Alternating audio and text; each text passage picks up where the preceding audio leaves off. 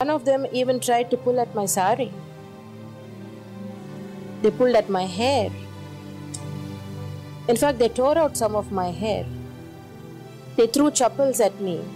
కింద పడితే తిరిగి లేవచ్చు అది మనిషి తత్వం కానీ పడిన ప్రతిసారి లేచి నిలదొక్కుకోవాలంటే అది చాలా కష్టం అయినా కూడా ఆమె లేచింది ఒక స్త్రీ తన జీవితంలో ఎన్నో పాత్రలు పోషించింది తన చిన్నతనంలో ఒక నటి స్థాయి నుండి ఆరుసార్లు ముఖ్యమంత్రి వరకు ఎన్నో పాత్రల్లో ఆమె విద్యకేతనం ఎగరవేసింది. జయరాం జయలలిత తన నాశనం చేయాలనుకున్న ప్రతి దాన్ని ఆమె ఎదిరించి గెలిచి చూపించారు.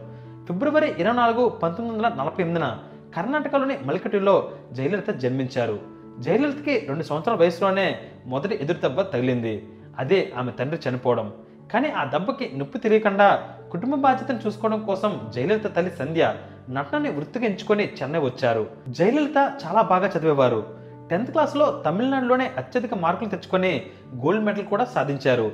ఆమె ప్రతిభ కేవలం చదువు దగ్గర మాత్రమే ఆగిపోలేదు. భరతనాట్యం కటక్ మణిపురి లాంటి అనేక నృత్య కళల్ని నేర్చుకున్నారు. జయలలిత రెండు దశాబ్దాల పాటు నటించారు. తమిళ్ తెలుగు కన్నడ హిందీ భాషల్లో నూట ఇరవై ఐదుకు పైగా సినిమాల్లో చేశారు. పంతొమ్మిది వందల అరవై ఐదులో జయలలిత మొదటిసారి ఎంజిఆర్తో కలిసి నటించారు. ఎంజిఆర్ అంటే మారుతూర్ గోపాలన్ రామచంద్రన్. ఎంజిఆర్ జయలలిత మధ్య తెర మీద కెమిస్ట్రీ. అప్పుడు ప్రజల్ని బాగా అలరించింది. ఆ సినిమాతో జయలలిత సినిమా కెరీర్ ఉన్నత స్థాయికి చేరుకుంది. వాళ్ళిద్దరూ కలిసి నటించిన ఆ సినిమా ఎంత పెద్ద హిట్ అయిందంటే మళ్ళీ ఎంజిఆర్ జయలలిత కలిసి ఇరవై ఏడు సినిమాలు చేసేంత హిట్ అయింది. So he was everything to me. He was mother, father, friend, philosopher, guide, everything to me. Jayalalithaa చాలా విలక్షణమైన నటి. వరుసగా ఐదు సంవత్సరాలు తమిళనాడు రాష్ట్ర ఉత్తమ నటి పురస్కారాన్ని దక్కించుకుంది. ఉత్తమ నటిగా మూడు సార్లు ఫిల్మ్ఫేర్ అవార్డ్స్ కూడా దక్కించుకుంది. ఇంగ్లీష్లో ఒక కొటేషన్ ఉంది. Don't be a woman that needs a man be a woman that a man needs దాని అర్థం ఏంటంటే మగాడి అవసరాలు మాత్రమే తీర్చే స్త్రీగా నువ్వు ఉండకు. నీ అవసరం ఉందని మగాడు గుర్తించేలా నువ్వు ఉండాలని. జయలలిత ఈ సామెతకి దగ్గరగా ఉంటారు. జయలలిత తన రాజకీయ అగ్రటాన్ని పంతొమ్మిది వందల ఎనభై రెండులో మొదలుపెట్టారు. అది కూడా అప్పటి తమిళనాడు ముఖ్యమంత్రి ఎంజీఆర్. రాజకీయాల్లోకి రమ్మని అడగ్గా ఏఐఏడిఎంకే పార్టీలో ఆమె జాయిన్ అయ్యారు. I came to politics only because he invited me to do so, only to be of help to him.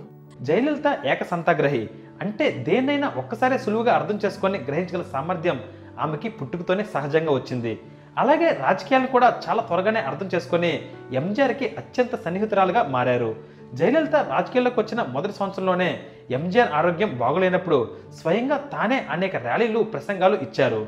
రాజకీయాల్లోకి వచ్చిన సంవత్సర కాలంలోనే జయలలిత ఏఏడిఎంకే పార్టీకి ప్రోపగండ సెక్రటరీ పదవిని అధిరోహించారు. పంతొమ్మిది వందల ఎనభై నాలుగులో మొదటిసారి రాజ్యసభకు ఎన్నికయ్యారు. అదే సమయంలో ఏఏడిఎంకే పార్టీ అసెంబ్లీ ఎలక్షన్స్లో ఎంజీఆర్ మూడోసారి ముఖ్యమంత్రిగా గెలిచారు. అంతా బాగానే ఉంది.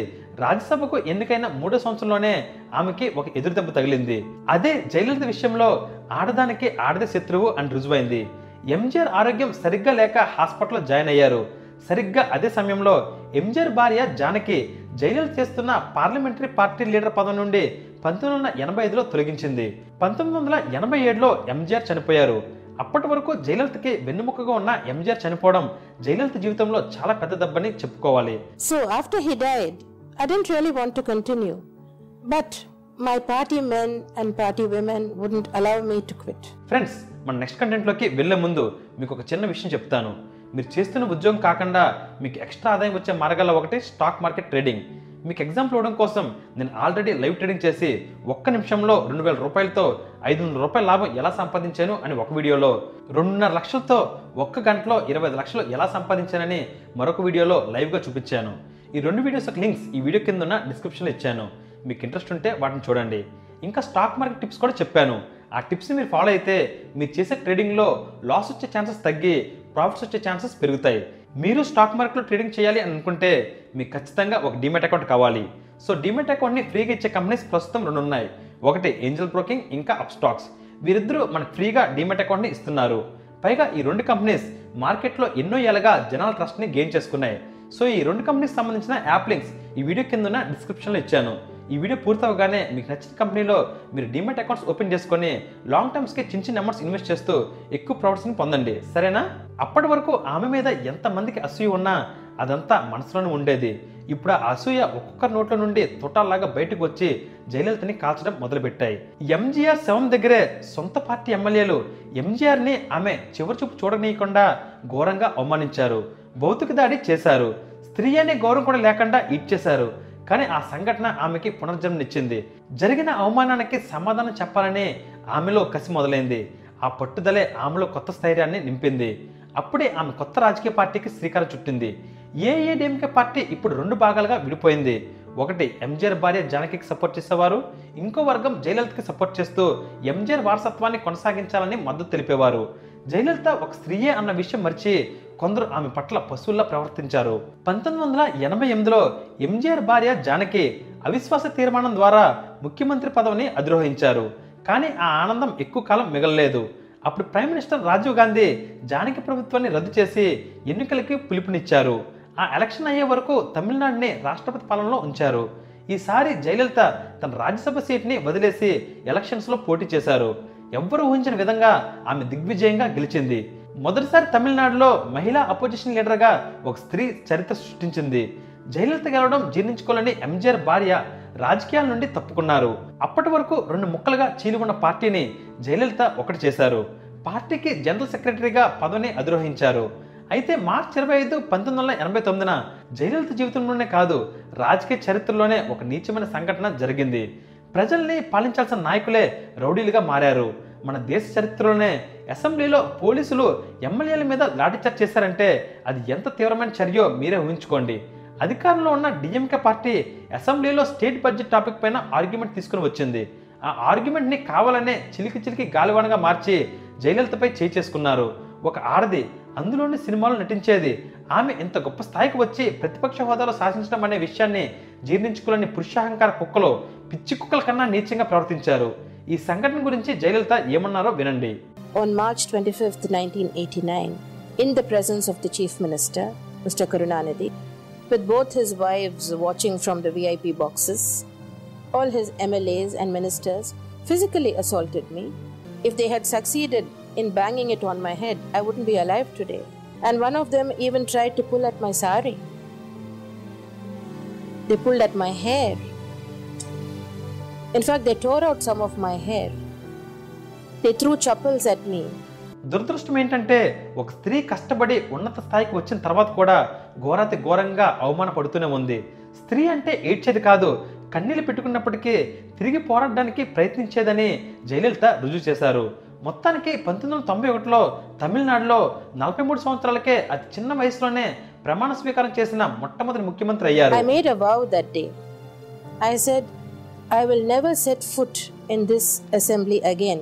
And when I do enter this assembly again, I will enter as chief minister.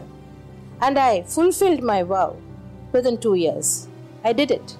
ముఖ్యమంత్రి అవగానే తనకు జరిగిన అవమానానికి దీటుగా స్త్రీ అభ్యుదయంపై ప్రత్యేక శ్రద్ధ పెట్టారు పోలీస్ శాఖలో స్త్రీలకి ముప్పై శాతం కోటాని స్త్రీలకు ప్రత్యేక లైబ్రరీస్ని కూడా నియమించారు ఇండస్ట్రియలైజేషన్ని బాగా అభివృద్ధి చేశారు ఎన్నో ఆటోమొబైల్ కంపెనీస్ని మ్యానుఫ్యాక్చరింగ్ యూనిట్స్ని తమిళనాడుకి తీసుకొచ్చారు ఆడబిడ్డలు పుట్టగానే చంపేయడం వదిలేయడం చేస్తున్నారని వారి కోసం క్రాటల్ బేబీ స్కీమ్ పెట్టి వారికి సంరక్షణ కల్పించారు.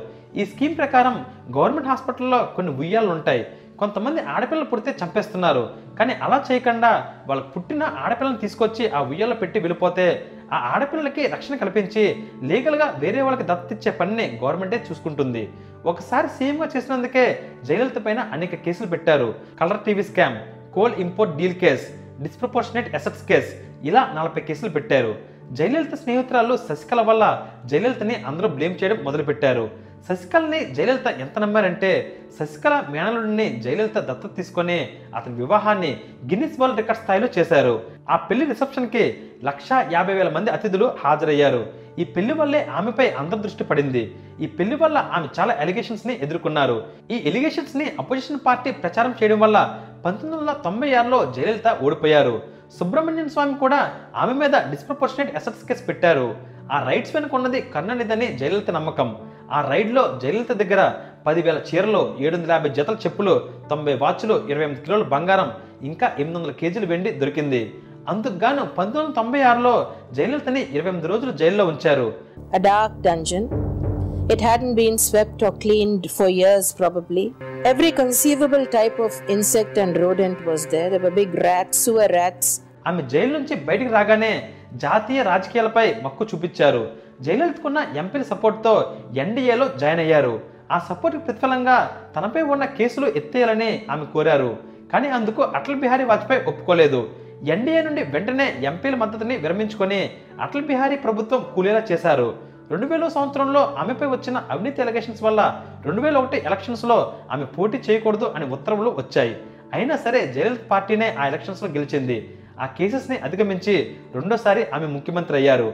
ముఖ్యమంత్రి అయిన కొంతకాలానికే ఫ్లైఓవర్ కాంట్రాక్ట్లో అవినీతి జరిగిందని కరుణానిధిని అర్ధరాత్రి పోలీసులు అరెస్ట్ చేయించారు. ఏదో ఒక వీధి రౌడీని అరెస్ట్ చేసినట్టు ఈడ్చుకుంటూ తీసుకెళ్ళారు. ఈ అరెస్ట్ ఎందుకు జరిగిందో మీకు అర్థమైంది కదా? అదే ప్రతీకారచర్య డిసెంబర్ రెండు వేల ఒకటిలో జయలలిత ముఖ్యమంత్రిగా ఉండకూడదని సుప్రీంకోర్టు తీర్పిచ్చింది. అప్పుడు జయలలిత తన రెండోసారి చేస్తున్న ముఖ్యమంత్రి పదవికి రాజీనామా చేసి తన అనుచరుడు పన్నీర్ సెల్వంకి ఆ పదవిని ఇచ్చింది. ఆ తరువాత రెండు వేల మూడులో మద్రాస్ హైకోర్టు ఆ కేసెస్ని రివ్యూ చేసి జయలలిత నిరపరాధి అని తీర్పు ఇవ్వగా జయలలితకి మళ్ళీ అవకాశం వచ్చింది. ఆరు నెలల్లో వచ్చిన బైలక్షన్స్లో విజయం సాధించి మూడోసారి ముఖ్యమంత్రి అయ్యారు. అప్పుడు జయలలిత ఇండియాలోనే ఎక్కడ లేని విధంగా మహిళా పోలీస్ కమాండర్స్ని ప్రవేశపెట్టారు. లాటరీస్ గుట్కా పాన్ మసాలా అన్ని బ్యాన్ చేశారు. ఇది మాత్రమే కాకుండా గంధపు చెక్కల స్మగ్లర్ వీరప్పర్ని కూడా పథకం ప్రకారం రెండు వేల నాలుగులో ఎన్కౌంటర్ చేయించారు. రెయిన్ వాటర్ హార్వెస్టింగ్ స్కీమ్ని మొదలుపెట్టారు. ఆమె ప్రవేశపెట్టిన వర్షపు నీటిని నిల్వ చేసే పద్ధతిని దేశం మొత్తం మెచ్చుకుంది. వేరే రాష్ట్రాల్లో కూడా కొంతమంది దీన్ని పాటించారు. అదే సంవత్సరంలో వచ్చిన సునామీ సమయంలో కూడా జయలలిత సమర్థవంతమైన పాలన చేశారు. ఆ సిచ్యువేషన్ని చాలా బాగా హ్యాండిల్ చేశారు. అందుకుగాను అప్పుడు ప్రధాని మన్మోహన్ సింగ్ సైతం జయలలితని అభినందించారు. అప్పటి నుండే ఆమెని జనాలు ఐరన్ లేడీ అని పిలవడం మొదలుపెట్టారు. అంత బాగా చేసినప్పటికీ రెండు వేల ఆరు ఎలక్షన్స్లో డిఎంకే పార్టీ గెలుపొందింది. రోజులు గడిచాయి. రెండు వేల పదకొండు ఎలక్షన్స్లో మళ్ళీ జయలలిత నాలుగోసారి ముఖ్యమంత్రి అయ్యారు. ఈసారి అనేక సంక్షేమ కార్యక్రమాలు చేపట్టారు. తక్కువ ధరలకే అమ్మ నిత్యావసరాల పేర్లతో వస్తువులు ఇవ్వడం అమ్మ వాటర్ బాటిల్ అమ్మ స్టాల్ ఇంకా అమ్మ క్యాంటీన్ కూడా స్థాపించారు. ఒక్క రూపాయికే కడుపు నిండుగా భోజనం పెట్టారు. ఇవన్నీ చేయడం వల్ల జయలలిత తమిళనాడుకే అమలా మారిపోయారు. జయలలిత టెన్త్ ఇంటర్మీడియట్ పాస్ అయిన ప్రతి స్టూడెంట్కి పల్లెటూరుతో సహా డిజిటల్ ఎడ్యుకేషన్ని ప్రోత్సహించాలని అందరికీ ఉచితంగా ల్యాప్టాప్స్ ఇచ్చారు. ఇన్నిసార్లు ముఖ్యమంత్రి అయినప్పటికీ పూర్తి స్థాయిలో ఆమెపై కేసెస్ వైదొలగలేదు. ప్రతిసారి ఏదో ఒక కేసు ఆమెని వెంటాడుతూనే ఉంది. రెండు వేల పద్నాలుగులో బెంగళూరు స్పెషల్ కోర్టు జయలలితకి నాలుగు సంవత్సరాల జైలు శిక్ష విధించారు. వంద కోట్ల ఫైన్ కూడా వేశారు. రెండు సంవత్సరాల కన్నా ఎక్కువ జైలు శిక్ష పడిన వారు రాజకీయాలకి అనర్హులు. అందుకే ఆమె ముఖ్యమంత్రి పదవి నుండి తప్పుకోవాల్సి వచ్చింది. కానీ జనాలు అన్ని రకాలుగా నిరసన చేయడం మొదలుపెట్టారు. ఇరవై ఒక్క రోజులు జైలు జీవితం గడిపిన తర్వాత సుప్రీంకోర్టు నుండి ఆమెకి బెయిల్ వచ్చింది. ప్రజలు తండుపు తండాలుగా జయలలితకి ఘన స్వాగతం పలికారు. రెండు వేల పదిహేనులో కర్ణాటకలోని special bench of high court జయలలితని నిరపరాధిగా నిర్ధారించారు. రెండు వేల పదిహేనులో మళ్ళీ ఐదోసారి జయలలిత ముఖ్యమంత్రిగా ప్రమాణ స్వీకారం చేశారు. అప్పుడే గ్లోబల్ ఇన్వెస్ట్మెంట్ సమ్మిట్ని పెట్టి రెండు లక్షల నలభై వేల కోట్ల రూపాయలని పెట్టుబడులుగా తమిళనాడుకి తీసుకొచ్చారు. ఆ తర్వాత అమ్మ మాస్టర్ హెల్త్ చెకప్ ప్లాన్స్ ద్వారా ప్రతి పేదవాడు చాలా తక్కువ ధరకే టెస్ట్ చేయించుకునే అవకాశం కల్పించారు. రెండు వేల పదహారులో అరవై సంవత్సరాలు పైబడిన వ్యక్తులు ఎవరైనా నెలలో పదిసార్లు బస్సులో ఫ్రీగా తిరగొచ్చని కూడా తీర్మానం చేశారు. అదే సంవత్సరంలో జరిగిన అసెంబ్లీ ఎలక్షన్స్లో జయలలిత మళ్ళీ గెలిచి ఆరోసారి ముఖ్యమంత్రి అయ్యారు. అధికారంలోకి వచ్చిన వంద రోజుల లోపలే రైతులకి రుణమాఫీ ఇప్పించారు.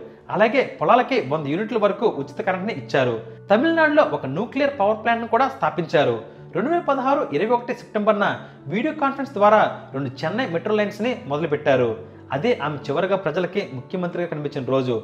ఆ తర్వాత రోజే ఆమెకు ఒంట్లో బాగోక హాస్పిటల్లో జాయిన్ అయ్యారు. చాలా రోజులు హాస్పిటల్ పోరాడి ఫిఫ్త్ డిసెంబర్ రెండు వేల పదహారున గుండెపోటుతో ప్రాణాలు విడిచారు.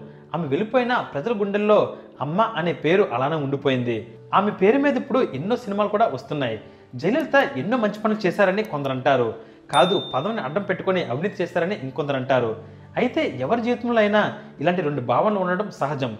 ప్రతి మనిషి ఎవరో ఒకరికి మిత్రుడే ఎవరో ఒకరికి శత్రువే. జయలలిత జీవితం నుండి ప్రతి ఒక్కరు నేర్చుకోవాల్సింది ఒకటే. మనం ఎదిగే సమయంలో అనేక అవరోధాలు సహజంగా వస్తాయి. లేదా ఎవరన్నా ఆ అవరోధాలని కల్పిస్తారు. ఎన్ని అవరోధాలు వచ్చినా చేరుకోవాల్సిన గమ్యాన్ని మనం చేరుకోవాలి. రాజకీయ రంగం అనేది రంగస్థలం మీద నాటకం లాంటిది. తమిళనాడుకి మూడు సార్లు ముఖ్యమంత్రిగా ఎదిగిన మహానేత అయిన ఎంజీఆర్ గారి రాజకీయ ప్రస్థానాన్ని తన కుటుంబ సభ్యులు రక్త సంబంధికులు కాకుండా ఎవరో ఊరు పేరు లేని కేవలం ఆయన పక్కన నటించిన జయలలిత కొనసాగిస్తుందని ఎవరో ఊహించలేదు. దేశ రాజకీయాలకు తన జీవితం ద్వారా ఆమె ఇచ్చిన సందేశం ఒకటే. రాజకీయం ఎవడబ్బ సొత్తు కాదు ఎవడింటి సంపద కాదు రాజకీయానికి వారసత్వంతో సంబంధం లేదు రంగస్థల నటన నుండి మహానేతగా మారి ప్రజలందరి చేత అమ్మ అని అరుదైన గౌరవంతో పిలిపించుకున్న ఆమె రాజకీయానికే కాదు సమస్త స్త్రీలోకానికే ఆదర్శం कहता है दिल और मचलता है दिल मेरे साजन ले चल मुझे तारों के पास అలాగే మీకు ఇమీడియట్గా అధిక లాభాలు వచ్చే రెండవ ఆదాయ మార్గం కావాలి అని అనుకుంటే ఈ వీడియో కింద డిస్క్రిప్షన్ ఇచ్చిన లింక్ని క్లిక్ చేసి వెంటనే ఫ్రీగా ఒక డిమెట్ అకౌంట్ని ఓపెన్ చేసుకొని లాంగ్ టర్మ్కి చిన్న చిన్న అమౌంట్స్ ఇన్వెస్ట్ చేస్తూ ఎక్కువ ప్రాఫిట్స్ని పొందండి. అండ్ ఫ్రెండ్స్ ఈ వీడియో మీకు ఇంట్రెస్టింగ్ అనిపిస్తే మీ ఫ్రెండ్స్ అండ్ ఫ్యామిలీస్కి ఈ వీడియో లింక్ని షేర్ చేయండి. లైక్ చేయండి కామెంట్ చేయండి. నా ఛానల్ని మీరు ఇప్పటివరకు సబ్స్క్రైబ్ చేసుకోకపోతే ఇప్పుడు ఖచ్చితంగా సబ్స్క్రైబ్ చేసుకోండి. So me to soon keep smiling this is Vikramatya signing off bye